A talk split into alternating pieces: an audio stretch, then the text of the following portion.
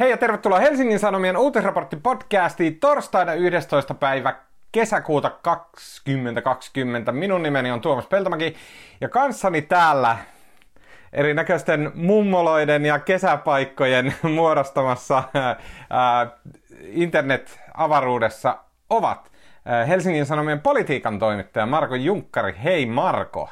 Moi!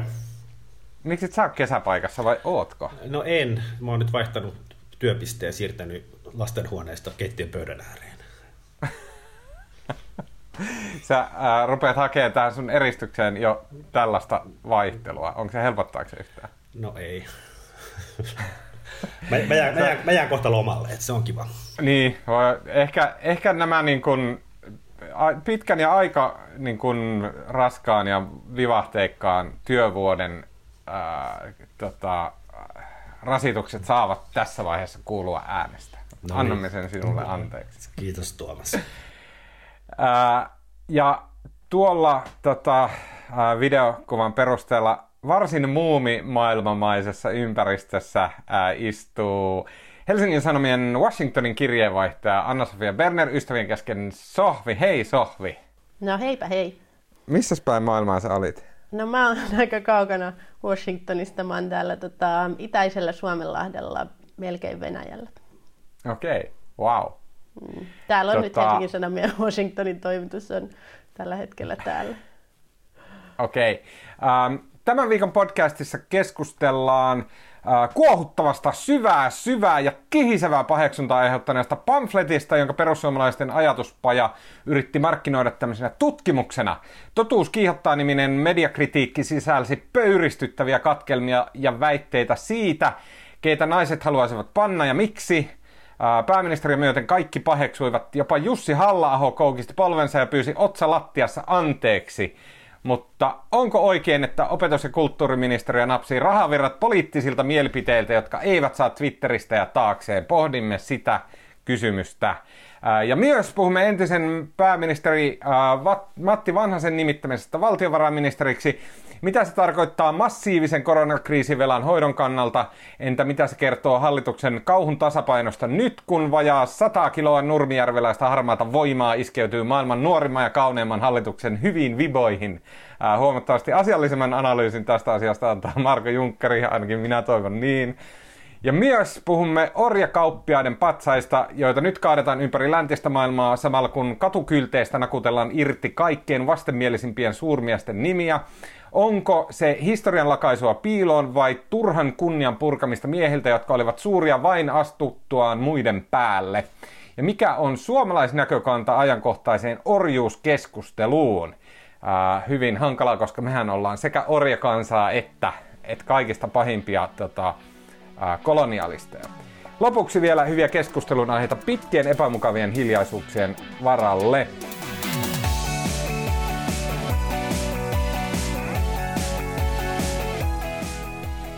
Okei, äh, perussuomalaiset, äh, tai okei, ollaan nyt tarkkoja. Perussuomalaisten hallinnoima ja läpeensä perussuomalaisia tukeva ja perussuomalaista ideologiaa ja, ja tota, asiaa edistävä ajatushautumo nimeltä Suomen perusta julkaisi äh, tällaisen pamfletin, äh, jota he kyllä itse nimittivät tutkimukseksi, vaikka se hyvin värikkäältä ja kärkkäältä kielenkäytöltään ei kyllä muistuttanut tutkimusta ollenkaan. Tutkimus oli ainakin nimellisesti mediakriittinen analyysi, joka suomi todella, todella paljon, varsinkin Helsingin Sanomia ja varsinkin Helsingin Sanomien kirjoittelua seksuaalitasa-arvoaiheista. Tutkimuksen julkaisutilaisuudessa olivat läsnä paitsi Suomen perustan kantavat voimat tai tämmöiset mastermindit, eli Marko Hamilo, tiedetoimittaja, ja, ja tota, Matias Turkkila, perussuomalaisten tämmöinen spin-doktori ja pää, pääperkele, niin, tota, ja Jussi halla puolueen puheenjohtaja, niin kun asiasta sitten pikkuhiljaa alkoi nousta kohu, niin koko perussuomalaisorganisaatio yhtäkkiä sanoituikin irti tästä mm, pamfletista. Uh, mistä aloitellaan? Tässä on niin paljon purettavaa. Sohvi, uh, luitko yhtään syvällisemmin tätä, mm, tätä tota, tutkimusta? Tai tutkimus nyt kyllä siterausmerkeissä. No mä luin ihan vähän alkusanoja ja sitten mä luin, luin niitä otteita, mitkä levisi ja sitten mä ää, katsoin tai toisella korvalla kuuntelin tämän julkistustilaisuuden tai nauhoitteen siitä, siitä mm. tänään, mutta, mutta siinähän ei puhuttu näistä kuohuttavista naisasioista ollenkaan, että siinä keskityttiin tähän medianäkökulmaan, mutta, mutta siis sehän on aika, aika moista tekstiä, että, että sitä on niin kuin, vaikea jotenkin, äh, siitä on vaikea puhua ilman, että, että sitä siteeraa suoraan, koska muuten se, se jää kyllä vähän niin kuin hämäräksi. Se oli tota, tästä tosiaan sitä nimitetään tutkimukseksi, ja mä luin siinä alussa, miten sitä perustellaan, että se on tutkimus, ää, niin tota, se perustuu kuulemma kenttätyöhön ja osallistuvaan havainnointiin, so, ää, valtamedian, sosiaalisen median ja tieteen maailmassa – ja tutkimusote ei ole empiirinen, vaan lähtökohtina niin ovat omat havainnot ja kokemukset, joita olen jäsennellyt tieteelliseksi tiedoksi. Ja tota, se on tämmöinen, niin. se, se on niinku hieno, tai hieno ja hieno, mutta aikamoinen yhdistelmä tämmöistä niinku pseudotieteellistä kieltä, paljon sivistyssanoja ja sitten, sitten aivan hirveätä naisvihaa ja roisia roisia lasten mm. haukkumista huoriksi. Niin. Että sen verran sain selville, mutta koko 400 sivua en ole lukenut. Kyllä. Tota, entä Marko, miltä tämä sinun silmästä näyttää? Plus äh, semmoinen substanssikysymys, että eikö, eikö jokaisella puolueella ole oma tämmöinen ajatushautumo ja eikö heidän tavallaan tehtävä olekin tuottaa tämmöistä niin kuin puolueen ideologian näköistä materiaalia? Joo, kaikilla, kaikilla ainakin isommilla puolueilla on, on tämmöinen ajatushautomo ja tota, mä, en, mä en ole lukenut edes esipuhetta, mä en ole nähnyt koko tutkimusta. Mä itse asiassa ajattelin, että tota, voisin sitä vilastaa, mutta siinä vaiheessa kun mä rupesin vilasemaan, niin se oli jo poistettu sieltä tota, mm. Suomen perustan nettisivulta ja mulle jotenkin, en nyt ollut niin innostunut, että olisin ruvennut kaivamaan sitä jostain muualta, mutta tota, se, mitä mä ajattelin eilen, siis tosiaan kaikilla puolueilla on tämmöisiä ajatushautomoita, demareilla on Kalevi Sorsa-säätiö ja kaikilla on, kaikilla on omansa. Ja tota, yleensähän nämä puolueiden hautomo, hautomoiden julkistamat tutkimukset, niin ei ne saa ollenkaan huomiota. Nehän sivu, ne julkistaa ne säännöllisiä väliä ja ne harvoin ylittää sen kummemmin uutiskynnystä. Että kyllähän niin kuin persut onnistu tällä paperilla, niin tästähän tähän oli eilen niin kuin, ainakin nyt somessa niin kuin ykkösaihe, mitä kaikki jauho. Siinä mielessä niin kuin, onnistunutta, jos tavallaan sitä mittaa tämmöisellä huomiolla. Ja sitten niin kuin, mulle tuli jotenkin no, eilen päivällä, kun mä tätä jotenkin mietin, niin tähän niin eräällä tavalla, tässähän persut on tosi taitavia, niillä on kaikki nämä postmodernin nykytaiteen kritiikki, missä ne niin kuin tavallaan heittää täkyjä julkisuuteen ja sitten kaikki jauhaa ja se saavat huomiota ja pystyvät niin kuin asemoimaan itseään niin kuin haluamansa asentoon ja aiheuttamaan niin kuin närkästystä ja samaan aikaan tämä, tämä niin kuin huvittaa perus, perus, persukannattajia ja ne osaavat ehkä lukea myös niin, että joka asiassa ei olla ihan tosissaan. Mutta tota, tämähän oli siinä mielessä poikkeuksellinen, että tässähän niin kuin hyvin nopeasti halla sanoutui irti tästä. Että tämähän niin kuin, Kyllä. tämä näytti niin kuin, ja vielä siis hyvin selkeästi sanoutu irti. Ja tässä niin kuin, musta oikeastaan niin kiinnostavinta oli se, koska tämä, tämä niin kuin näytti eka, eka, ekan puol, puolipäivää tämmöisen tyypilliseltä perussuomalaisten julkisuusoperaatiolta, mutta ilmeisesti tämä nyt ei ollutkaan sellainen, vaan niin kuin, mm. puolue sanoi tästä irti ja näki tämän niin kuin haitallisena itselleen. Ja se on sitten kiinnostavaa ajatella, että miksi, mutta mennään siihen kohta. Niin. Mä, mennä? Mä, ha, Vai? Mä haluan lisätä tuohon vaan mun oman niin kuin varmasti aivan ilmeisen pointin, mutta se, missä tämä poikkeaa ehkä normaaleista perussuomalaiskohuista, on se, että tässähän kohuntekijä oli tiede- ja kulttuuriministeri Hanna Kosonen, joka omalla aivan niin kuin, oma-aloitteisesti nosti tämän asian niin kuin, äh, keskiön sillä tavalla, että otteet tästä perussuomalaispamfletista olivat kyllä kiertäneet netin poliittisten vastustajien hampaissa ja niin kuin sitä oli itketty ja paruttu sitä, että, että tämmöisiä näin perussuomalaiset on julkaissut tai heidän ajatushautumansa, mutta se, se pysyy semmoisena niin kuin sen, tiedätkö, sen siellä jossain mutalätäköissä käsiteltävänä asiana – kunnes Kosonen sitten ilmoitti, että hän, hän, hän, ottaa, hän pistääkin niin kuin opetus- ja kulttuuriministeriön ottamaan tähän kantaa, jolloin koska ministeri niin kuin tällä tavalla toi arvovaltaansa tähän asiaan, niin sitten hän heti sitten ainakin massamedia lähti seuraamaan sitä asiaa. Eli tällä tavalla niin kuin Kosonen pulpautti tämän asian sille niin kuin sivistyneisiin huoneisiin käsiteltäväksi. Joo, mutta onhan, kun jos muistelee näitä vanhempia vähän samantyyppisiä kohuja, niin kyllähän, niin kuin, kyllähän niissäkin ollaan sit hyvin nopeasti siirretty, siirrytty paheksumaan sinne sivistyneisiin huoneisiin, eikä se ole perussuomalaisia millään tavalla haitannut. Ja siis eikö se peruste, perustelu tota, Hanna Kososelle ministerille on se, että tota, näissä opetusministeriön rahan kriteereissä puhutaan siitä, että näiden tavallaan hankkeiden pitää edistää tasa-arvoa ja muita hyviä asioita. Että tavallaan sieltä löytyisi sitten niin kuin, tavallaan syy. syy, millä nämä rahat voisi periä takas. Mutta tota, vaikea, mä tiedä, en tiedä miten tässä käy, eikä tota, mutta on se musta tavallaan vähän sit omituista, että kumminkin, että jos valtio jostain syystä kaikessa viisaudessaan päättää, on päättänyt tukea näitä ajatushautomoita, ja ne saa itse aika paljon rahaa. Ja nyt on joka mm. puolueelle parlamentaarisessa suhteessa on niin kuin määrätty, annettu, annettu tuota rahaa, mutta on se aika hassua, että jos siihen sit liittyy tämmöistä niin kuin ehtoja tähän rahanjakoon, että millaista tutkimusta tai mm. höpinää sieltä saa tulla. Että kyllä se mun mielestä niin kuin, siis kyllä, kyllä näistä varmasti näistä syntyy ihan hyvääkin tutkimusta näissä ajatushautomoissa. Esimerkiksi tota, keskustalla on se, mikä E2, niin siitä tulee usein hyvin tämmöisiä poliittisia analyysejä, mutta joka tapauksessa niin, niin eihän ne nehän ei ensisijaisesti ole niin kuin tieteellisiä tutkimuslaitoksia. Että, että aina, aina, niin, että ainahan siellä on jonkinlainen ketunhäntä kainalossa. Niin tavallaan, mutta siihen yhdistettynä on vähän ongelmallista, että siinä on tämmöinen niin kuin sensuuripykälä, millä voidaan periä rahoja takaisin. Ai jaa, mä, mä luulin, että mä olin jotenkin yksin tämän ajatuksen kanssa. Mun mielestä on ihan super ongelmallista, että OKM, jonka johdossa on kuka sattuu ministeri milloin vaan, niin se pystyy tälleen ruveta niin kuin määräilemään, että tämmöistä ja tuommoista niin poleemista kirjoittelua ei sallita. Niin kuin se vaikka se menee tälle, niin kuin se perustellaan tällä ja tolla pykälällä, mutta käytännössä vaikutushan on se. Ja siis se on sääli joutua asettumaan niin kuin näin kerta kaikki sen typerää ja vastenmielistä tekstiä, mutta mun mielestä on todella ongelmallinen ajatus, että joku OKM kääntelee rahahanoja siellä miten sattuu, riippuen siitä, että mitä sisältöä ajatuspajoissa tuotetaan. On, ja sitten mun mielestä tähän liittyy vielä sekin, että niin kun että tämähän olisi niin kuin periaatteessa ollut perussuomalaisille aivan loistava tavallaan tämmöinen julkisuustemppu, myös tavallaan tämä ministeriö sensuroi aspekti tässä, millä ne olisi voinut taas heittäytyä makaamaan selälleen maahan ja saada itkupotkuraivarit ja sanoa, että tota, heitä sensuroidaan ja vaiennetaan eikä saa puhua asioista niiden oikealla nimillä. Mutta niin siihenkin nähden minusta oli yllättävää, miten niin kuin jyrkästi se halla veti ne liinat kiinni eilen.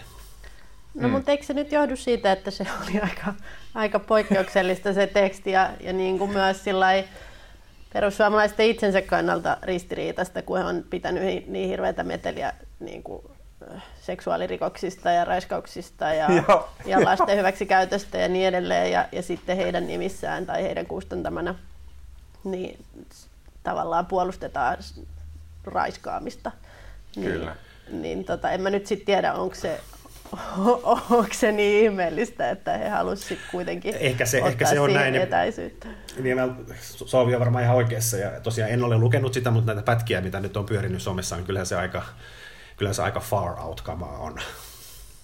Niin, siis tämä mm, kirjoittaja, joka, jonka nimi on Jukka Hankamäki, niin hän on siis ihan et, sen verran meritoitunut, että hän on tohtori. En osaa yhtään sanoa, että minkälainen hän on niin tutkijana ja näin. Ja tästä on, on kahdesti hienosti... väitellyt ja jossakin somessa tuli siis vastaan, että hänen joku niin kuin 90-luvun teos on, on ilmeisesti ollut ihan, ihan hyvä ja niin edelleen, mutta, mm. mutta sitten on ehkä tapahtunut mm. jotakin, jotakin vähän kummallista, niin. koska ei, se, se oli vain kerta kaikki sen omituista se teksti. Niin, tota, siis ähm, mä, mä jotenkin aluksi ajattelin, kun mä rupean aina ärsyttämään, kun kaikki on jotakin vastaan, niin sitten tulee semmoinen niin pakko olla sen asian puolella. Sitten mä ajattelin, että nyt mä, että niin jotenkin kauhistuttiin, että voi ei, mä joudu olemaan tämän puolella. Ja sitten mä rupesin lukeen sitä ja luin ja näin, ja sitten jotenkin mä niin yritin ymmärtää sitä, että okei, onhan se totta, että meillä on olemassa tosi, tosi vahva hegemonia julkisessa keskustelussa niin kuin tietyn, tiettyjen arvojen puolesta ja tietyn niin kuin ajattelutavan puolesta. Ja tällä viikolla esimerkiksi oli semmoinen esimerkki, että äh, mikä toi J.K. Rowling, äh, hän kommentoi, että tätä, tämmöistä kysymystä ää, Twitterissä, jossa J.K. Rowling sanoi, että, että ihminen, jolla on kuukautiset, on nainen.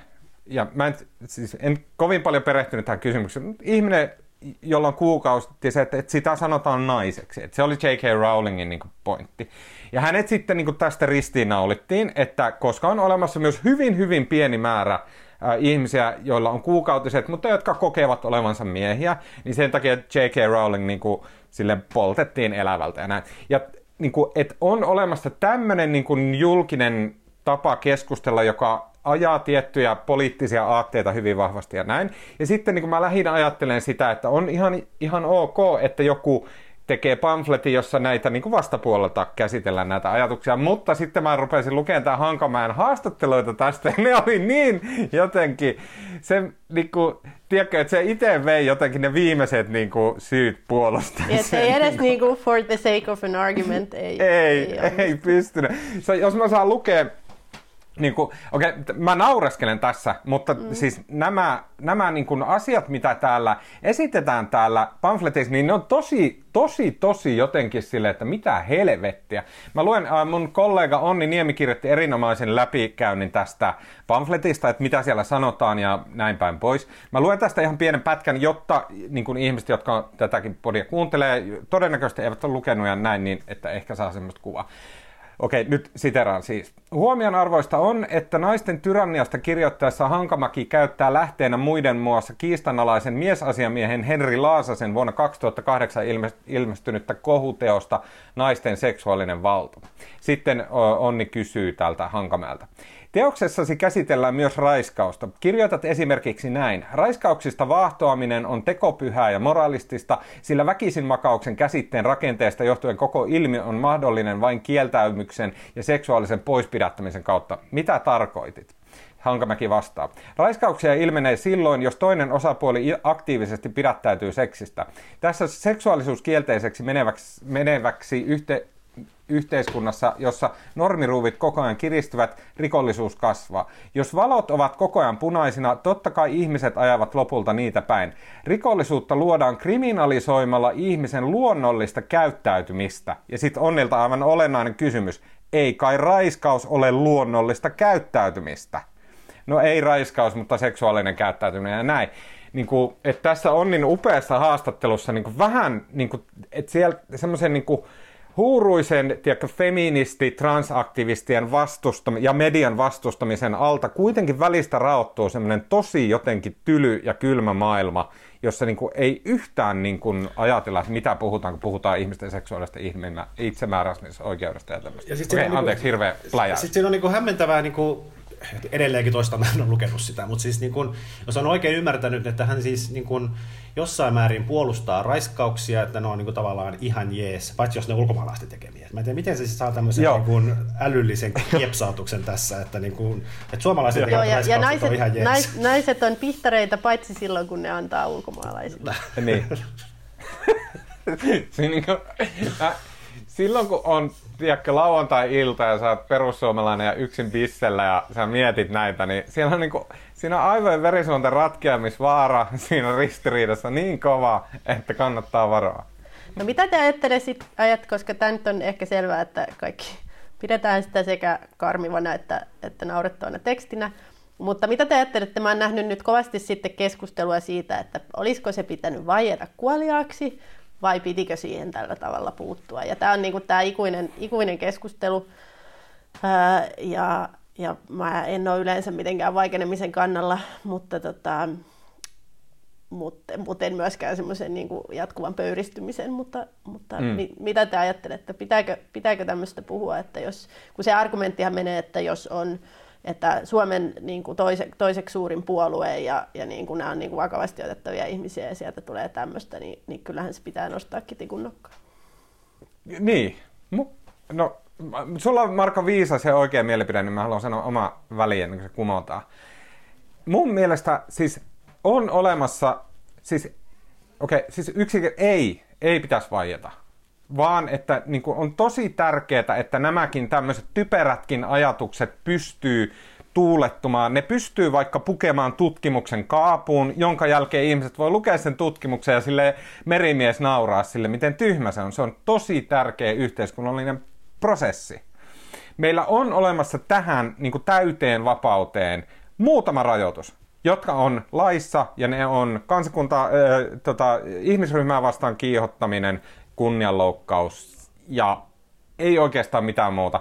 Ja itse asiassa niin kuin, että mun mielestä varmaan mitään muuta ei tarvita, ja kunhan tätä ei niissä pamfleteissa tehdä, niin se on ihan fine, oli ne mielipiteet miten typeriä, miten huonosti perusteltuja, miten lähdeviitteettömiä, vaikka Henry Laasaseen nimitettäisiin häntä sosiologiksi ja vedottaisiin hänen teksteihin. Mutta mut ehkä se, se kysymys on enemmän sillä niin kuin, näiden mielipiteiden kanssa eri mieltä olevien kysymys on niin kuin strateginen eikä mikään niin kuin pitäisikö kieltää, vaan se, että, okay. että olisiko, olisiko niin kuin, pitääkö tästä keskustella vai olisiko parempi vaan ohittaa typeryydet.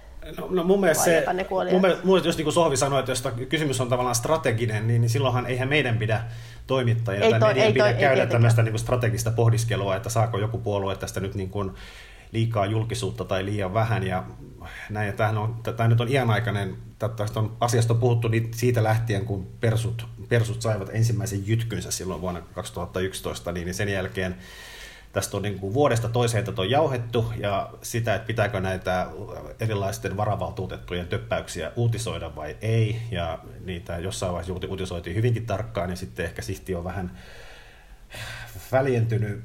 Siis mun mielestä lähtökohtaisesti joo. Mun mielestä se, että pitää uutisoida, ei voi vaieta, eikä ennen kaikkea me ei voida, niin kuin, ei media voi tehdä sellaista pohdiskelua, että mikä, niin kuin hyödyttäisi tai haittaisi jotain toimia tässä. Et meidän pitää, jos, jos, se on, niin kuin, jos rikotaan lakia tai tota, on jotenkin muuten poikkeuksellisen törkeitä näkemyksiä maan toiseksi suurimmalta puolueelta, puolueelta, niin totta kai ne pitää uutisoida. Et en mä niin kuin näe, mm.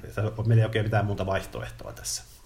Kyllä, vaikka sit... toisaalta sitten samaan aikaan toki tehdään niin kuin, ja uutiskriteerein valintoja niin kuin maailmasta tehdään. koko ajan. Ja sitten kun se ongelma, ongelma oli niin kuin, se ongelma tuli jossain vaiheessa myös siitä, että tuntuu, että oli eräitä poliitikkoja, jotka teki tätä niin kuin, tavallaan möläytteli asioita ainoastaan, vain ja ainoastaan sen, sen vuoksi, koska sen tiesi, että ne pääsee sillä julkisuuteen. Ja se on niin, niin heidän, niin, niin, ja siis se oli tavallaan, sitten jos me kaikki ne uutisoidaan, sitten me tavallaan lähdetään mukaan siihen operaatioon. Ja, tämä, on, tämä on vaikea kysymys, mutta mun mielestä... Mulla, jos Sohvi, sun tavallaan se niin kun, kysymys, niin kuin mä sen ymmärsin, niin se myös liittyy tähän, että miten sitten niin kuin vaikka perussuomalaisten poliittisten vastustajien, miten niin kuin netin aktivistien, miten Twitterissä niin kuin tätä kulttuurisotaa loputtomasti käyvien ihmisten kannattaisi suhtautua tämmöiseen, että kannattaisiko he niin kuin vaieta kuoliaksi perussuomalaisten tämmöiset jutut vai nimenomaan niin kuin lähteä käymään tätä dialogia. Mutta siis pak, niin kuin pakkohan se on, niin kuin, tai mun on pakko olla sitä mieltä, että sitä dialogia kannattaa käydä ei välttämättä niin kuin joka tapauksessa aina, mutta silleen säännönmukaisesti. Koska, ja mä perustelen vielä sillä, että on olemassa, niin kuin, on olemassa itse asiassa aika paljon kaikkia semmoisia tapahtumia ja muita, jotka jollain tavalla poliittisesti jakavia. Mulla ei ikävä kyllä ole parempaa kuin ilmeisiä esimerkkejä, mutta vaikka, vaikka niin kuin, äm, turvapaikanhakijoiden tekemät ä, lasten ahdistelut tai raiskaukset tai tällaiset näin, jossa niin kuin, niistä puhuminen on poliittisesti perussuomalaisia palvelevaa. Mutta sitten taas se, että jos esimerkiksi vasemmistolaispiirit tai, tai tota, niin maahanmuuttaja myönteiset piirit jättää sen asian täysin kommentoimatta, niin sitten siitä tulee semmoinen niin jännä epäinhimillinen joo, joo, fiilis, joo, joo. Ja, ja se on, kyllä, niin. ja se on mun mielestä eri asia kuin sitten tavallaan se tämmöinen niin kuin hö, höpö, höpö, höpö, että, että niin kuin mistä useinhan nostetaan, ja tavallaan... Mm, Mä esimerkiksi viime vi- nyt vähän miettinyt Yhdysvaltain yhteydessä tätä, kun nyt on noussut niin kuin valtavaksi keskustelun aiheeksi tämä, että pitäisikö poliisit lakkauttaa.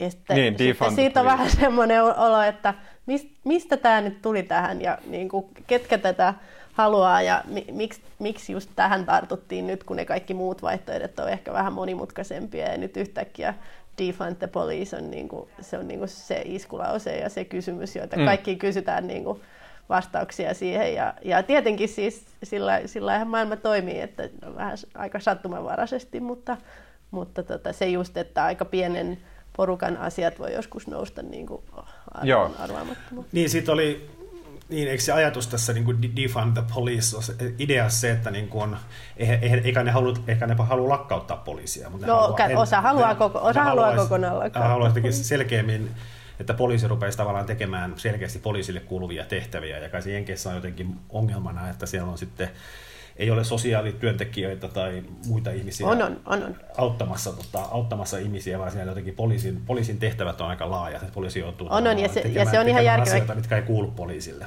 Se on ihan järkevä keskustelu ja tavallaan just, just että jos sä soitat 911, niin sieltä tulee melkein aina poliisi, vaikka ei sitä mm. aina tarvittaisikaan. Mutta, tota, mutta kyllä se niin kuin julkisessa keskustelussa on kääntynyt silti myös siihen ikään kuin poliisin lakkauttamiseen kokonaan. On, mutta et, ettei vielä vaiheta Amerikkaan tätä mm, keskustelua. Mun mielestä niin tässä mielenkiintoinen ja olennainen pointti on se, että ihmisten kannattaisi olla myös tietoisia siitä, miten paljon meidän julkiseen keskusteluun joidenkin kynnysten jälkeen usein myös massamediaan pulpahtavat ajatukset, ehdotukset, joista defund the police on yksi, mutta sitten Suomessakin ää, tämmöisiä on välillä, niin ne, on, ne nousee siis nimenomaan aktivistipiireistä. Ja ne nousee niin kuin tarkoituksenmukaisesti. Defund the Police se on vasemmistolaisista AO, siis Alexandra Ocasio-Cortezia lähellä olevista demokraattipiireistä aktivistien kehittämä nimenomaan tarkoituksenhakuisesti kehittämä hashtag ja ajatus, jonka he halusivat ja niin kuin Twitter ja somen avulla puski massamediaan edistääkseen niin kuin, tätä asiansa. Ja niin kuin mun mielestä se on ihan fine, ja sitä aktivistien ne tekee ja täytyy tehdä, mutta myös, että, että niin kuin ihmiset on hyvä olla tietoisia siitä, että esim. myös täällä Suomessa aktivistit, ne tekee sitä niin kuin aktivismia, ei ne käy sitä silleen semmoista yleistä intellektuaalilla tasolla kiinnostavaa dialogia, vaan ne tekee aktivismia.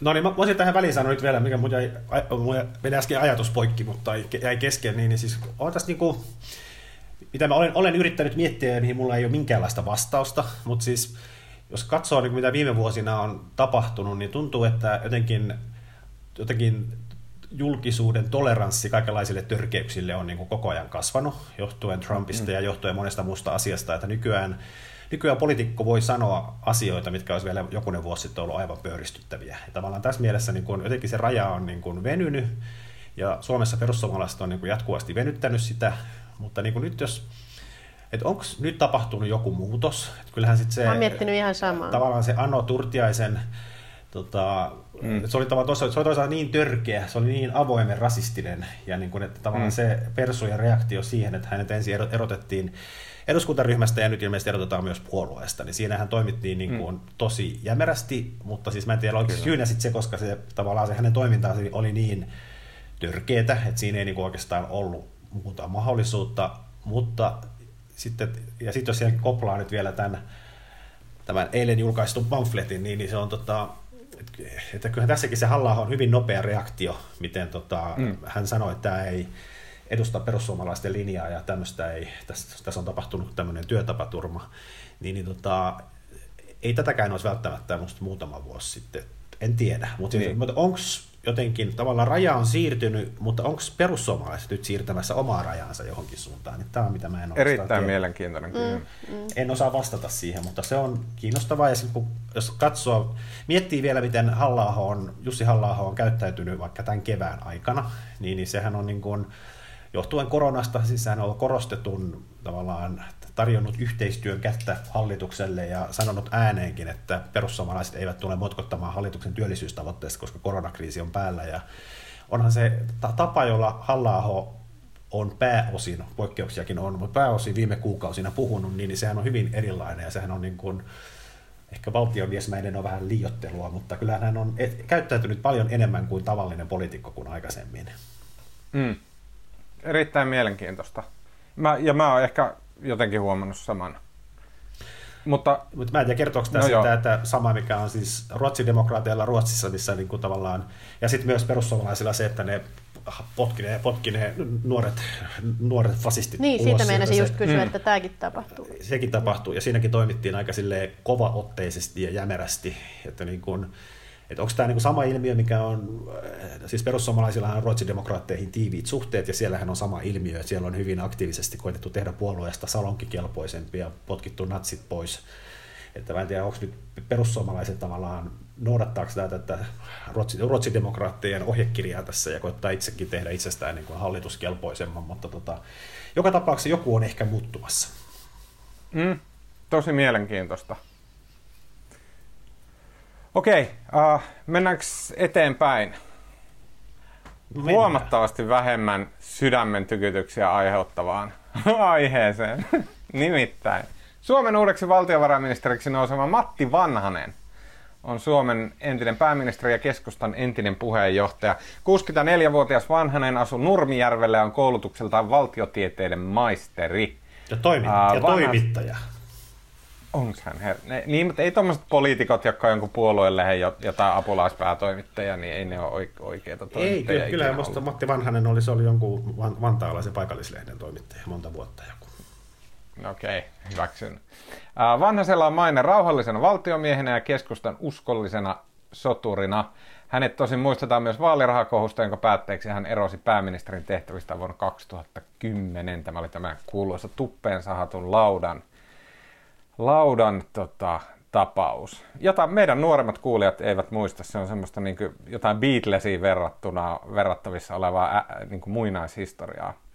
Uh, tiedotustilaisuudessa maanantaina Vanhanen seisoi sitten Katri Kulmunin vieressä ja mä oon nyt tämmönen, mä oon paitsi auktoriteetti ja isäuskoinen, niin selkeästi myös täyssovinisti, koska mun mielestä siinä tiedotustilaisuudessa Matti Vanhanen vaan näytti paljon enemmän valtiovarainministeriltä kuin Katri Kulmun ikinä. Niin, musta tässä on niinku, siis Matti Vanhanen on todella taitava poliitikko, että se pystyy, se onnistuu sillä, kun se on semmoinen harmaa ja harkitsevainen ja jotenkin hukkuu tapettiin, niin se pystyy niin kuin sillä peittämään, että sehän on itse asiassa hyvinkin kovautteinen ja taitava politiikan tekijä. Ja onhan mm. musta niin kuin tavallaan niin kuin tämmöinen näytä tästä Matti Vanhasen kyvystä tehdä politiikkaa, oli jotenkin tämä koko tämä nimitys härdelli, missä minäkin kirjoitin, miten niin kuin Matti Vanhanen niin kuin hyvin vastentahtoisesti suostui tähän tehtävään ja häntä piti maanitella ja suostutella tehtävää, tehtävään ja sitten isänmaan etu lopulta ratkaisi ja Matti sitten sanoi, että kyllä mä nyt sitten voin, vaikka ei oikein huvittaskaan, mutta Siis mä olen sitten kuullut, että ilme, ilme, ilmeisesti todellisuus ei ihan ollut näin, vaan ilmeisesti Matti Vanhanen oli hyvinkin innokas ryhtymään tähän tehtävään koko niin, niin sitä nieltiin kaikki toi.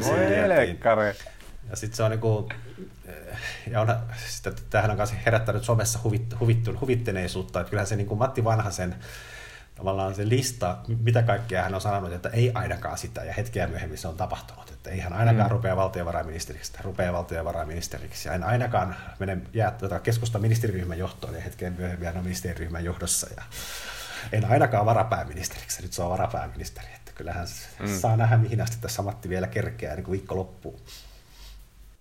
Sitä mä oon miettinyt, kun, kun tosiaan, mä huomasin, että joskus muutama vuosi sitten, varmaan viimeistään sitten, kun hänestä tuli puhemies, niin, niin tosiaan sieltä ilmaantui tämmöinen valtiomies Matti Vanhanen, että tavallaan se oman nuoruuteni tota, pääministeri, joka sekoili naisten kanssa ja, ja vaalirahakohussa, niin se, niin kuin, se syntyi uudelleen tämmöisenä niin kuin valtiomiehenä.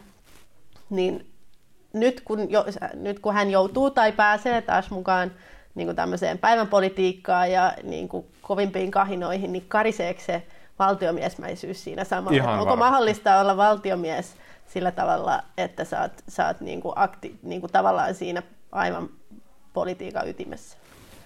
Sohvi, saanko mä kertoa? Mulla on mahtava teoria siitä, että mistä Suomessa syntyy näitä valtiomiehiä? Mikä se on Joo. se mekanismi? Joo. Se liittyy ulkoasia, eduskunnan ulkoasian valiokunnan puheenjohtajuuteen. Koska se on semmoinen niin positio, että se on ihan super tärkeä, koska sä oot niin kuin, tavallaan parlamentin puolesta vastaat niin kuin ulkoasioiden käsittelystä. Suomi, Venäjän naapurimaana ja EU-jäsenenä. Tämmöinen niin ulkoasiat mega tärkeää ja tälleen näin. Mutta se on semmoinen, niin kuin, niin kuin kaikki valiokunnan puheenjohtajuudet, se on vähän semmoinen vastuuton, niin kuin hieno, hieno, hieno tämmöinen, niin kuin, melkein, siinä on osa sitä kunniavirkaa. Ja sitten kun sä meet ulkoasiain valiokunnan puheenjohtajaksi, niin sit sut vedetään niin kaikkiin keskusteluihin puhumaan niin todella tärkeitä ulkomaan asioiden ja niin suurvaltapolitiikan asioita. Ja sä heti rupeat vaikuttaa semmoiselta, että niin, sä oot semmoinen niin globaalin mittaluokan jäbä tai nainen.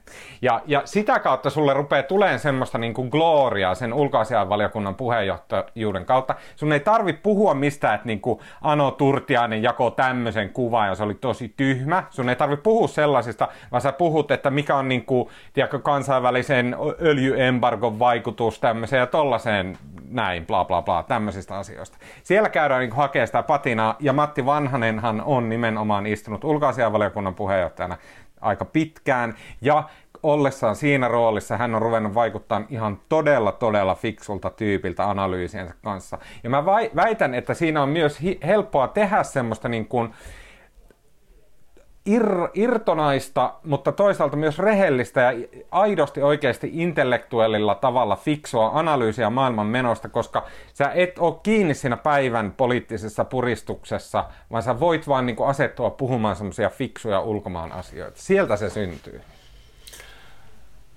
Niin, no tohon ei ole mitään lisättävää, mutta siis kyllä siis se, syntyy, syntyyhän se myös siitä, että jotenkin poliitikot pääministeriä kuluu tosi nopeasti, tai valtiovarainministeri. Se, kun sä oot joka päivä siellä uutisissa ja yleensä sun, yleensä sun kertomat asiat ei ole kauhean, välttämättä kauhean miellyttäviä, ja sä joudut vääjäämättä jatkuvasti erilaisia niin kun, kansalaisten mielestä kertomaan ikäviä asioita, niin se kuluu nopsasti, mutta jos tämmöinen entinen pääministeri pystyy sitten tavallaan voi nauttia siitä sen viran tuomasta arvovallasta edelleen jossain määrin ja toisaalta ei joudu enää vastaamaan kiusallisiin kysymyksiin. Kyllä mä luulen, että se vanha sen valtiomiesmäisyyttä on auttanut se, että eihän se ole joutunut tekemään mitään ikävää moneen vuoteen.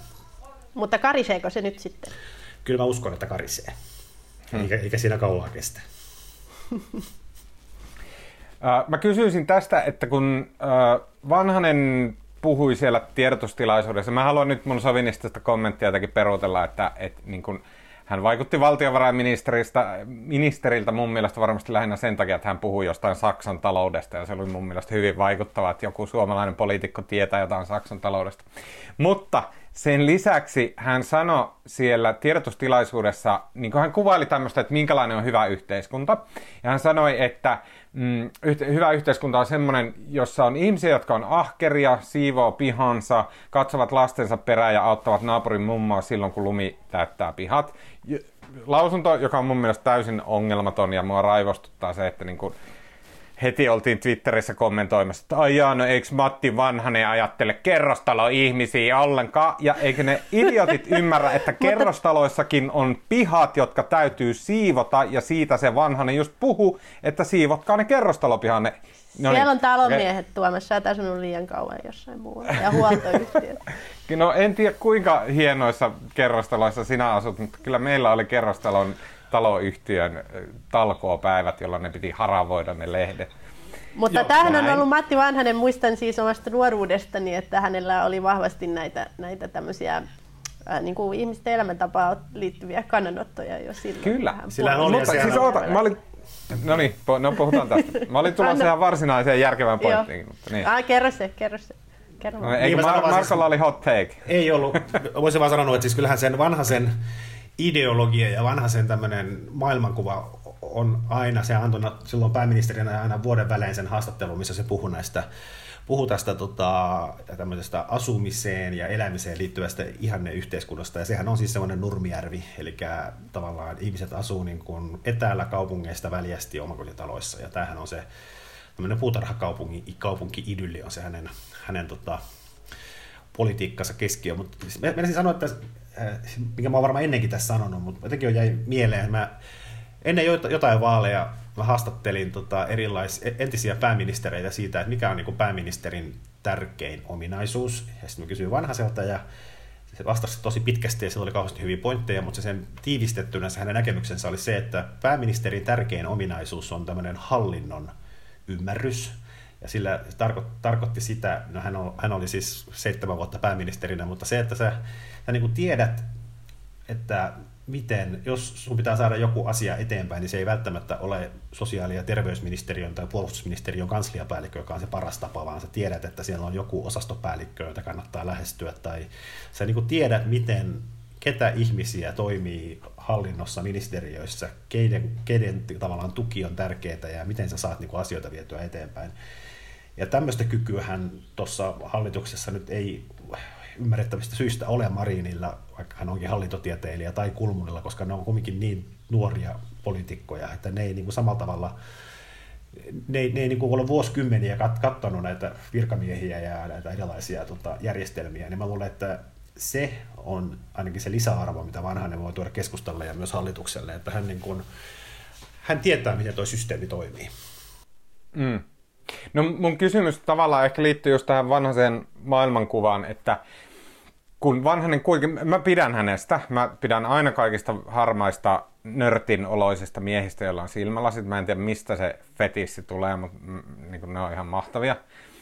Äh, mutta hän on kuitenkin kieltämättä, varsinkin verrattuna loppuhallitukseen ja varsinkin verrattuna loppuviisikkoon, niin hän on konservatiivi. Hän on 65-vuotias, eli siis jo ei mikään edes keski-ikäinen, vaan siis niin kuin vanha mies. Tuoks hänen tämmöinen konservatiivisuutensa, vaikka se on hyvin mietoa, niin tuoks se jonkunnäköistä niin kuin rikettä siihen hallituksen dynamiikkaan, jossa kuitenkin on Lee Anderson, telaketjukommari, ei vaatiskaan. Mutta siis niin kuin hyvinkin kipakki tämmöinen vasemmistolaisajattelija. Sitten Sanna Marin, joka on niin kuin omasta taustastaan ja niin kuin SDPn sisällä hyvin vasemmalla laidalla. Ja, ja sitten Maria Ohisalo, joka myös vihreissä on siellä niin kuin sosiaalivihreiden puolella. He on kaikki niin kuin hyvin paljon siellä. Ja sitten Katri Kulmoni oli jo ongelma tässä keskustalaisuudessa.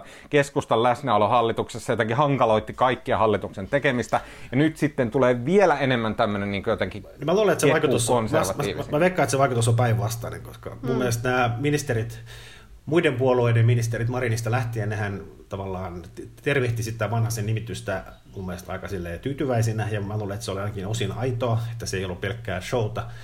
Mä, mä luulen, että se niin kuin, tavallaan se vielä jatkaa sitä hallinnon ymmärrystä, niin, niin Matti Vanhanen saattaa siinä mielessä olla helpompi, helpompi niin kuin keskustan tota, ministerityön vetäjä, koska se koska se tavallaan sillä on niin pitkä kokemus ja se tuntee asiat, niin, niin se, sen ei tarvitse niin kuin ehkä jääräpäisesti pitää asioista kaikesta kiinni, koska se niin kuin pystyy niin kuin tavallaan sekä sen auktoriteettinsa, mikä hänellä on sinne omaan kannattajakuntaan ja keskustaväkeen, että sinne edus, eduskuntaryhmään. Ja mä luulen, että hänellä saattaa olla isompikin liikkumavara tehdä kompromisseja ja joustaa kuin mm. Kulmunilla oli, joka oli aika ja, lailla niin kuin ja eikö, eikö myös niin, että, e, anteeksi kun mä puhun päälle, mutta Ei mitään tota, että hänen asemansa on ylipäätään vakaampi, koska hänen, hänen, hän on niin kuin, hänellä on jo historia ja hän on jo niin kuin, aikanaan hyvin monella eri tavalla kuitenkin niin kuin, lunastanut paikkansa ollut siis todella pitkään pääministeri nyt, kun miettii, miten usein pääministerit on vaihtunut ja niin edelleen. Et toki niin kuin, ehkä jossain teoriassa, jos hän jotenkin nyt mokailee, niin voi mennä maine, mutta sekin tuntuu vähän jotenkin ka- niin kuin kaukaiselta, että, että ylipäätään se, se tota, niin, hänen asema on niin kuin vakaampi sekä puolueen, puolueen sisällä, niin, niin se hmm. varmaan myös tuo sitä kompromissikykyä. Niin, siitä on, jotenkin, siitä on jotenkin jäänyt siitä. Se vanhanen hän oli, niin kuin, hänhän ei ollut yhtään vaalikautta kokonaan. Että hän sieltä sen 2003 vaalien jälkeen se tuli jättämään tilalle ja sitten sen jälkimmäisellä vaalikaudella hän erosi sit vuotta ennen vaalikauden päättymistä. Mutta tota, mm. jotenkin sitten vanhaisen kaudestaan, sehän oli niin kuin, tavallaan se aika ennen sitä finanssikriisiä, 2008, mm. niin silloin jotenkin Suomeen meni, Suomella meni kauhean hyvin. Meillä oli niin kuin Nokia ja talouskasvo ja kaikilla oli jotenkin hyvä mieli ja hyvä meininki. Ja mä en tiedä, johtuuko se vanhaisesta vai tapahtui hänestä riippumatta, todennäköisesti riippumatta.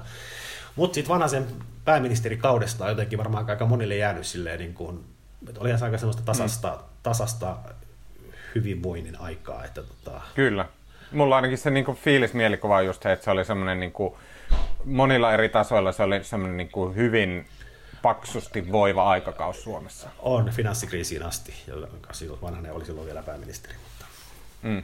Ja vanhanenhan ei lopettanut ainakaan mun mielestä, ja mun mielestä kaikki, jotka väittää jotain muuta, on ihan tyhmiä. Ei se mihinkään vaalirahakohuun tai tuppeen sahattuun lautaan no, sähän just, just, sähän just sanoit niin. No mä ehkä lainasin sen erästä Helsingin Sanomien kirjoituksesta, mutta siis sehän lopetti päästääkseen seuraavan kepulaisen valokeilaan, joka oli Mari Kiviniemi, joka tarvi pääministerin aseman tuomaa, seura- tuomaa niin kuin, julkisuutta ja tunnettuutta ja tapahtui tämmöinen vallanvaihto, eikä sillä ollut mitään mutta, oli, mutta olihan, siinä, olihan se aikamoista kuohuntaa se niin kuin Oli, mutta vähän nyt kyllä oli. Se on, niin. se on totaalisen väärässä Tuomas, ei se kyllä se, niin. vaikka se virallinen, virallinen syyhän oli, että hänen piti mennä johonkin jalkaleikkaukseen vai mikä se nyt oli, mutta kyllä se johtuu, kyllä se, kyllä se tavallaan johtui tästä vaalirahakohusta, kyllähän se niin kuin vello ja tota, ei, ei, ei, ei puolueiden puheenjohtajat ikinä ajattele seuraajia, niitä ei voisi vähempää kiinnostaa se ihminen, joka tulee heidän jälkeensä siihen hommaan, että ei ne tee mitään palveluksia Mari Kiviniemelle, ei todellakaan. Mä väitän silti, että Matti Vanhanen vedettyä semmoisen niin totaalisen kukoistuksen ja onnen kaksi kautta pääministerinä, niin hän ei olisi jättänyt sitä silleen, että no voi vitsi nyt joku tämä ihme lauta kaatomon koko niin kuin perinnön, vaan että hän nyt päästi. Joo, ei, ei, mennä, mutta, ei mennä, ei mennä Ei mennä, ei mennä vaalirahakouluun, mutta se oli, se, oli, se oli sitä aikaa. Se oli sitä aikaa. Joo, mutta mikä, okay. mikä musta oli miellyttävää, että jossain, jossain niin. iltasanomista jossain, kun muisteltiin näitä vaalirahakohuja, ja siellä oli valokuva semmoisesta niin kuin, se yksi kuuluisa info, missä, minkä vanhanen piti lentokentällä, mikä se oli niin. vaalirahakohun kuumimpana aikana, ja sitten sehän oli huvittava se kauhean taitavasti se otti toimittaja kaikki kysymykset niin kuin yhteen nippuun. Et se ei vastannut niin kuin kysymykseen saman tien, vaan se käski esittää ensin kaikki kysymykset ja sitten vastasi kerralla. Ja se jotenkin huijasi meitä toimittajia niin kuin ihan täysillä, kun se vastasi jotain ympäripyöreitä ja poistui sitten, kun oli saanut kaikki kysymykset. Mutta se oli mukavaa. Siinä kuvassa näkyi hyvin isolla mun takaraivo, kun mä olin siellä kotipunkiassa kiinni vanhassa. Mä, tota, mä, mä oon miettinyt, että pitäisikö, tätä ei ehkä pitäisi sanoa, mutta siis 2010 tai sen 10 vuotta sitten olin tota, vähän ennen kuin aloitin Hesarissa silloin keväällä 2010, niin olin ylioppilaslehdessä töissä ja silloin tehtiin semmoinen sarjakuva, minä ja Matti Vanhanen, ja se oli minä ja Matti Vanhanen, ja se kertoi siitä, miten siinä oli sellainen kikka, että vanhanen oli ensin mustavalkoisena ja harmaana ja sitten siihen tuli niinku värit ja sitten mä muuntuin koko ajan tylsemmäksi ja muuntuin lopuksi. Oltiin vaihdettu paikkaa, että Matti Vanhanen oli väreissä ja mä olin mustavalkoinen. Onko tätä mahdollista saada johonkin nähtäville? En, en usko. Okei. Okay. Mä haluan kertoa lyhyen muiston. Mä oon ehkä kertonut tämän podissa aiemminkin, mutta mä kerron sen tiivisti äkkiä. Uh, mulla oli semmoinen Matti Vanhasen kanssa semmoinen niinku, uh, mahtava hetki silloin just kiihkeimmän vaalirahakohun aika. Mä olin siinä aika aktiivisessa roolissa niin to, toimittajana, tai siis sille niin seurasin sitä tosi aktiivisesti. Mä olin silloin STTn toimittajana. Ja tota, silloin Matti Vanhasella ja Jarmo Korhosella oli ollut tota, joku todella, todella niin kuin semmoinen paineinen info ää, Apollon kadulla keskustan puoluetoimistolla ja se oli ollut aivan tupaten täynnä ja pääministerinä Matti Vanhanen oli kommentoinut sitä ja tätä ja näin. Ja Tota, sit se in, mä olin siellä infossa ja mä, mun nauhuri oli pöydällä siinä tota, ää, Matti Vanhasen edessä. Ja tota, sitten se info päättyi ja ei siinä kovin kummosta uutista ollut. Se oli just se jälkeen, Jarmo Korhonen oli silleen palannut julkisuuteen, niin suurin kel, kelmi koko vaalirahakohussa. sitten toimittajat lähti sieltä Apollon kadulta ja tota, sitten mä huomasin, että juman kekka, että mun nauhuri oli jäänyt vahingossa sinne päälle. Ja sitten kun mä tulin takas hakemaan sitä ja Korhonen ja Vanhanen oli siinä jutelleet siinä pöydän ääressä. Ja tota, sitten mä tulin sille, että niin mun nauhuri jäi tänne. Ja sitten ne näki, ne katsoi sitä ja ne näki sen, sen nauhurin päällä siinä pöydällä. Ja että kaikki niiden lärpät, lärpätykset oli jäänyt sinne. Ja vitsi niillä oli semmoinen ilme, että niinku hikiä rupesi valumaan ja näin. Mitäs se tei? Mitäs siellä oli sitten? Mä, na, na, nauhalla oli kaikkea mielenkiintoista, mutta ei semmoista, mistä mä olisin tässä juuri nyt valmis sanomaan mitään. no niin, mennäänkö eteenpäin? Mennään eteenpäin. Uh, väkijoukko hurosi, kun orjakauppias Edward Colston mulahti Bristolia halkovaan Avonjokeen sunnuntaina Englannissa, kirjoittaa mainio kollegamme Ville Similä erinomaisessa jutussaan. Uh, mielenosoittajat sentään heittivät veteen vain Colstonia esittäneen patsaan. Colston, joka kuoli 1721, oli kauppias ja laivanvarustaja, joka toimi 1600-luvun lopulla ainakin 84 000 ihmistä orjaksi. Noin 19 000 ihmistä kuoli jo kuljetuksen aikana. Colstonin pula- pulahdus liittyy Black Lives Matter mielenosoitukseen. Rasismia vastustavat mielenosoitukset roihahtivat alun perin Minneapolisissa Yhdysvalloissa sen jälkeen, kun poliisi surmasi mustaihoisen George Floydin pidätystilanteessa 25. päivä toukokuuta. Sitten mielenosoitukset ovat levinneet ympäri maailmaa, mukaan lukien Suomeen ja Bristoliin, jossa on revitty orjakauppiaan patsas kaupungin keskustasta. Ja sitten näitä patsaita on kyllä levitty muuallakin. Lontoon pormestari Sadiq Khan on sanonut, että Lontoossa aletaan tekemään selvitys, että minkälainen osa Lontoon nimistöstä, teidän nimistöistä, patsaista, kunnia squareista ja muista on jollakin tavalla linkittynyt orjakauppaan ja sen jälkeen ilmeisesti aletaan muuttaa näitä nimiä. Ja suomalaisille tämä aihepiiri on tosi vaikea, koska me ollaan yhtä aikaa sekä Ruotsin kautta orjakauppiaita ja tota, Suomella oli semmoinen hyvin pienen pieni ää, saari Karibialla, siis Ruotsin kautta. Oikeasti Ruotsilla oli semmoinen saari, mutta kai siellä oli suomalainen kuvernöörki jossain vaiheessa, jossa tätä ää, orjakauppaa harrastettiin. Mutta sitten toisaalta myös suomalaisia on kiikutettu aika määriä Venäjälle orjiksi ja niin kuin, ainakin tarinoiden mukaan tuonne Saudeihin asti hyvinkin eksoottisina ja eksoottisen näköisinä orjina. Tämä peruskysymys tässä on tosi hankala. Mä väitän, että se on suomalaisille hankala myös silleen, koska meillä ei ole niin kiinteää joka päivä yhteiskunnassa näkyvää linkkiä näihin niin orjuuden aikaan saamiin ongelmiin nykyyhteiskunnassa. Toisin kuin Amerikassa, jossa se näkyy joka päivä – niin kuin mustan väestön osan huonompana asemana ja heidän niin kuin elämänsä moninaisina ongelmina. Niin su- suomalaisen on vähemmän, niin kuin mun, mä uskon, että vaikeampi analysoida näitä asioita, eikä varmaan kannattaisi, mutta siitä huolimatta mä kysyn teiltä nyt, että mikä on teidän tota, mielipide siitä, että pitäisikö nämä patsaat kaataa vai ei? Pitäisikö Marko? mä vastaan, mun mielestä ei pitäisi. Mä, mä vastasin, tota, mä kävin, kävin muutama vuosi sitten, käytiin tuolla tuota Berliinin lähellä on Sachsenhausen, joka on tämmöinen keskitysleiri. Ja se on siis, mm, se on niin kuin, se on tosi kiehtova paikka, koska se on nykyään se on tämmöinen niin kuin museo museosta. Eli se meni niin, että siis se oli DDRn puolella, sitten toisen maailmansodan jälkeen niin, niin sinne, sinne tota, DDR ja tavallaan Neuvostoliitto rakensi siitä vanhasta natsien keskitysleiristä niin kuin heidän ideologisen viestinsä mukaisen keskitysleirimuseon, missä niin kuin muun muassa Muun muassa aika vähän puhuttiin, puhuttiin siitä, että sinne leirille tuotiin juutalaisia, vaan enemmän korostettiin sitä, että siellä, sinne tuotiin niin kuin vasemmistolaisia intellektuelleja ja sun muuta, että ne tavallaan kertoi ihan, ne rakensi niin kuin semmoisen neuvostoliittolaisen version saksalaisesta keskitysleiristä siinä museossa.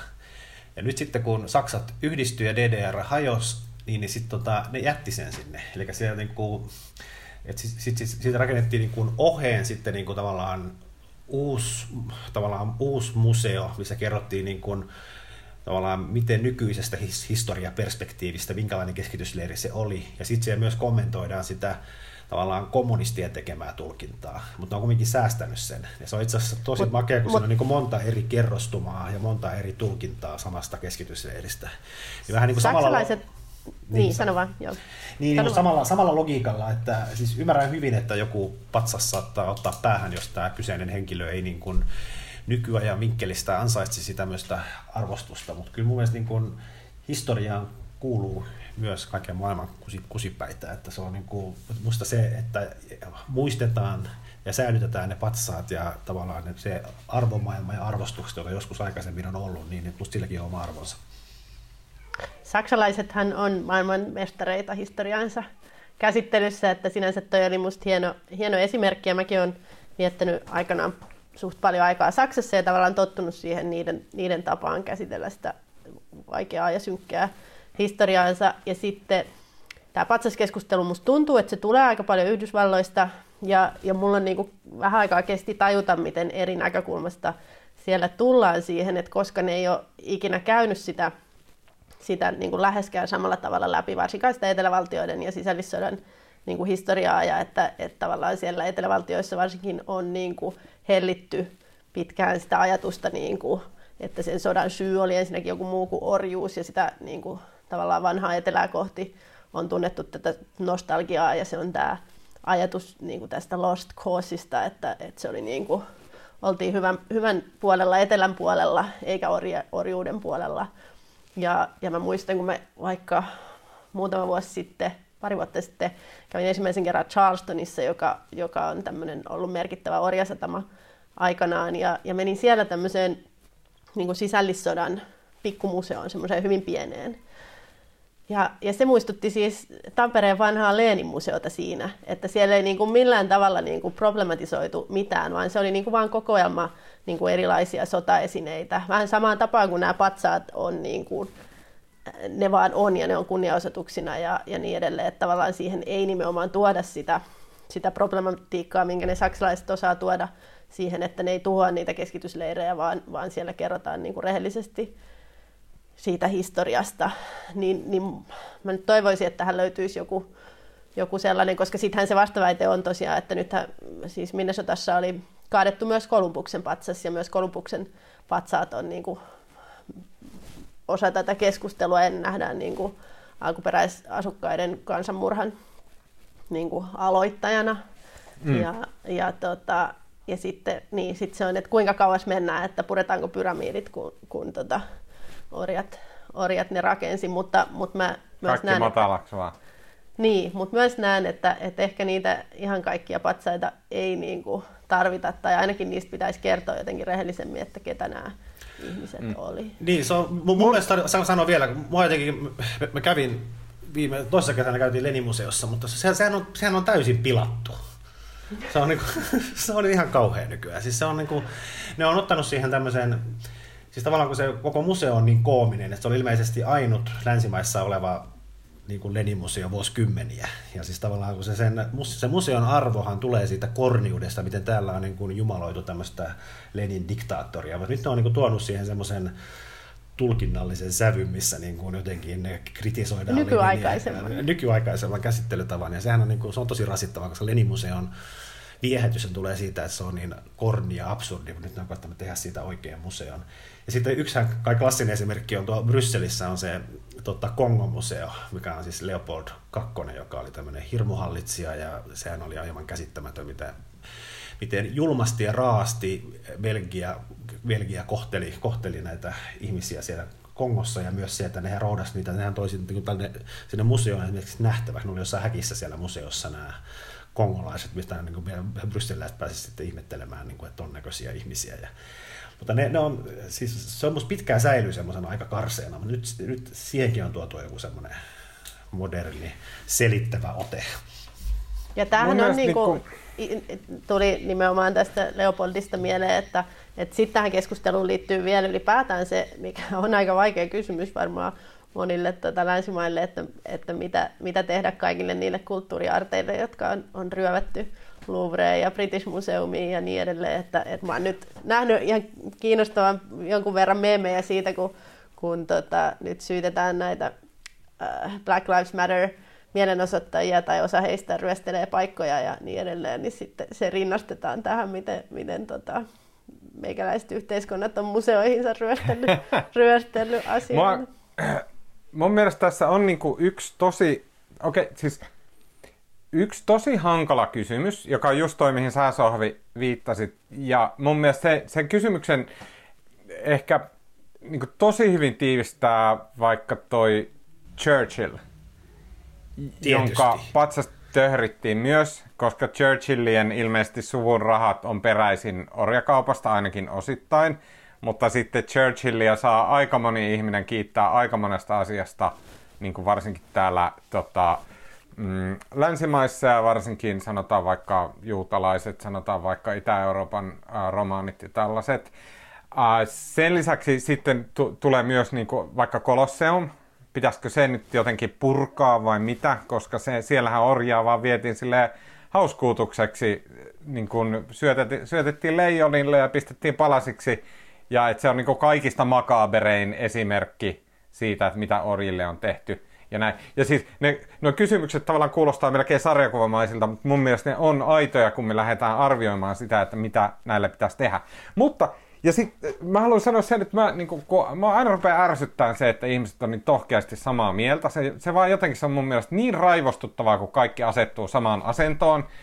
Ja sitten mua ärsytti se, että, että kaikki rupes vaatii näitä patsaita alas. Ja sitten mä aika lujasti asetuin siihen, että ei missään nimessä vaan, että, että se on hyvä meille, että meillä on olemassa niin kuin muistutuksena niin kuin elämän monista eri sävyistä. Joka ihmisessä on hyvää ja huonoa, ihan jokaisessa. Orjakauppias on tienannut rahansa muiden kärsimyksellä, mutta sitten rakennuttanut ne 40 lastensairaalaa tai mitä hyvänsä. Se, se on niin kuin realistinen kuvaus ihmiselämästä. Ja et hyvä, että nämä niin kuin pahojenkin ihmisten patsaat on siitä muistuttamassa. Mutta sitten mä luin tällä viikolla hyviä keskusteluita Twitterissä tämän tämän kysymyksen ympärillä. Ja mä vähän vaihoin kyllä nyt mielipidettä, koska siinä oli se, että niin kun patsaat ei ole niin kun, ne ei pelkästään muistuta. Se, on, se ei ole ainoa asia, mitä ne tekee, vaan patsaat myös glorifioi.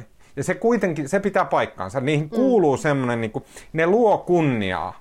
Vaikka sinänsä niiden se muistutusarvo olisi hyvä. Olisi hyvä, että me, kun me nähdään joku patsas, niin tiedätkö, vanhemmat voi selittää lapsille, että tämä mies että se teki sekä hirveästi hyvää että hirveästi pahaa, ja että oli tämmöinen asia kuin orjakauppa. Se olisi niin kuin terveellistä, että käytäisiin tätä keskustelua aina kun me nähdään se patsas.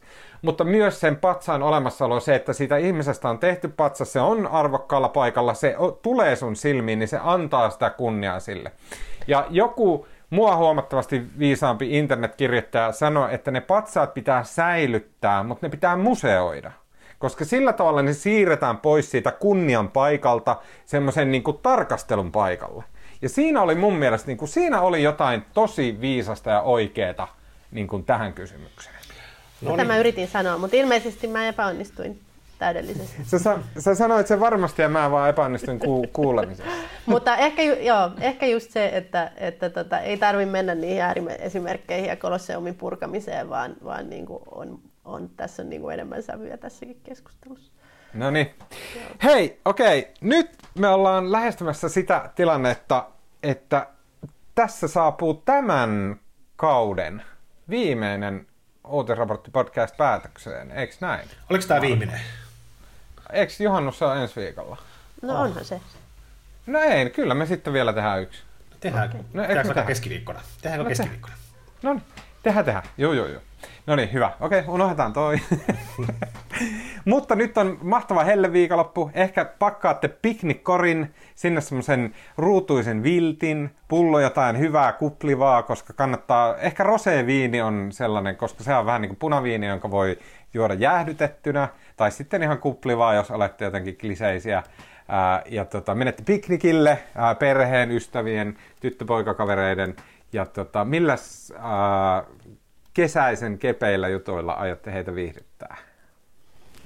Öö, no mä voisin jatkaa tätä patsaskeskustelua ehkä, ehkä tota, vielä, koska, koska, koska tykkään historiasta ja se kiinnostaa mua ja, ja sitten tosiaan tämä, tämä, tota, mä oon oppinut paljon näiden patsaskeskustelun kautta Yhdysvaltain historiasta.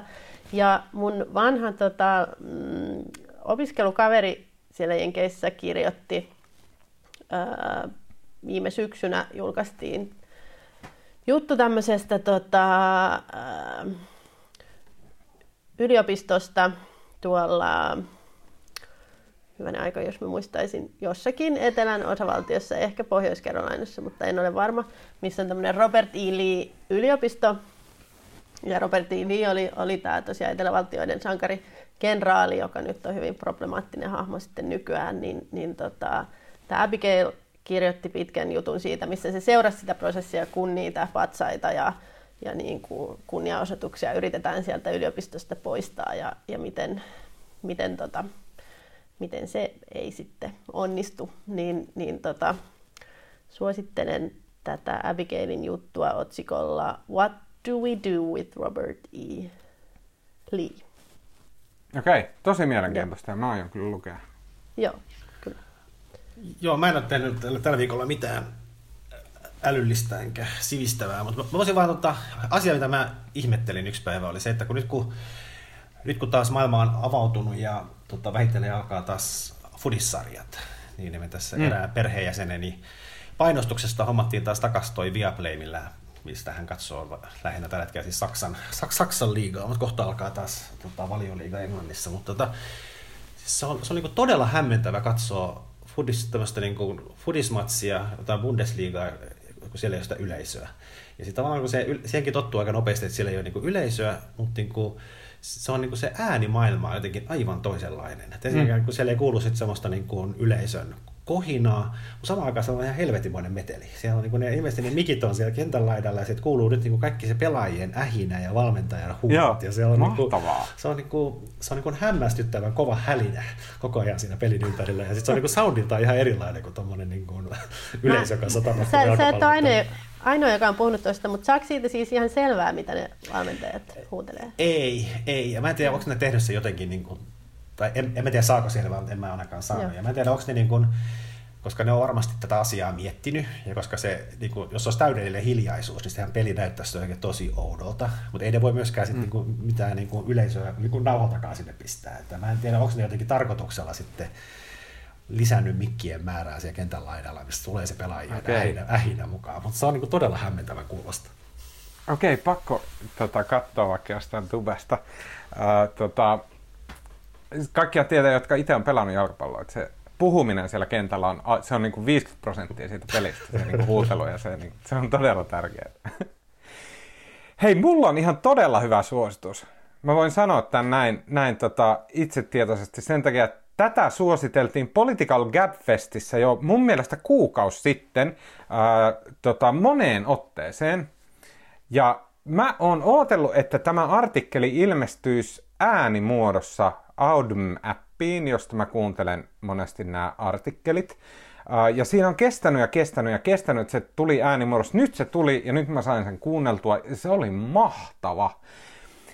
Tämä on tämmöinen Wiredin päätoimittajan kirjoittama tosi pitkä juttu, jonka otsikko on, uh, Wiredin päätoimittaja on tämmöinen tyyppi kuin Nicholas Thompson – ja hän kirjoitti jutun To run my best marathon at age 44, I had to outrun my past. Ja Suomessahan ei ole kovin totuttu semmoiseen niin kuin, niin kuin upeaan urheilukirjoittamiseen sillä tavalla niin kuin Amerikassa. Amerikassa monesti parhaat urheilujutut, ne niin kuin muka käsittelee jotain baseballia, mutta oikeasti ne käsittelee sille identiteettiä. Niin Suomessa ei, se, se niin kuin genre ei ole kovin tuttu.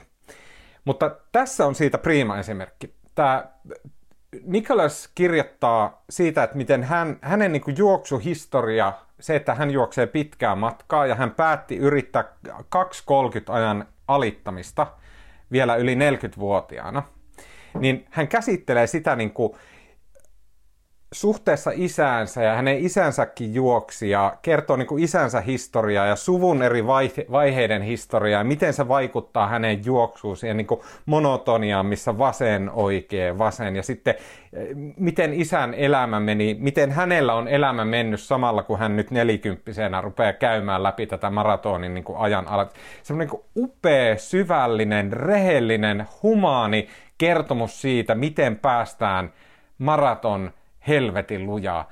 Se, se on niin kuin aivan poikkeuksellisen hyvä artikkeli, ja mikä mahtavinta, se voi myös kuunnella luettuna.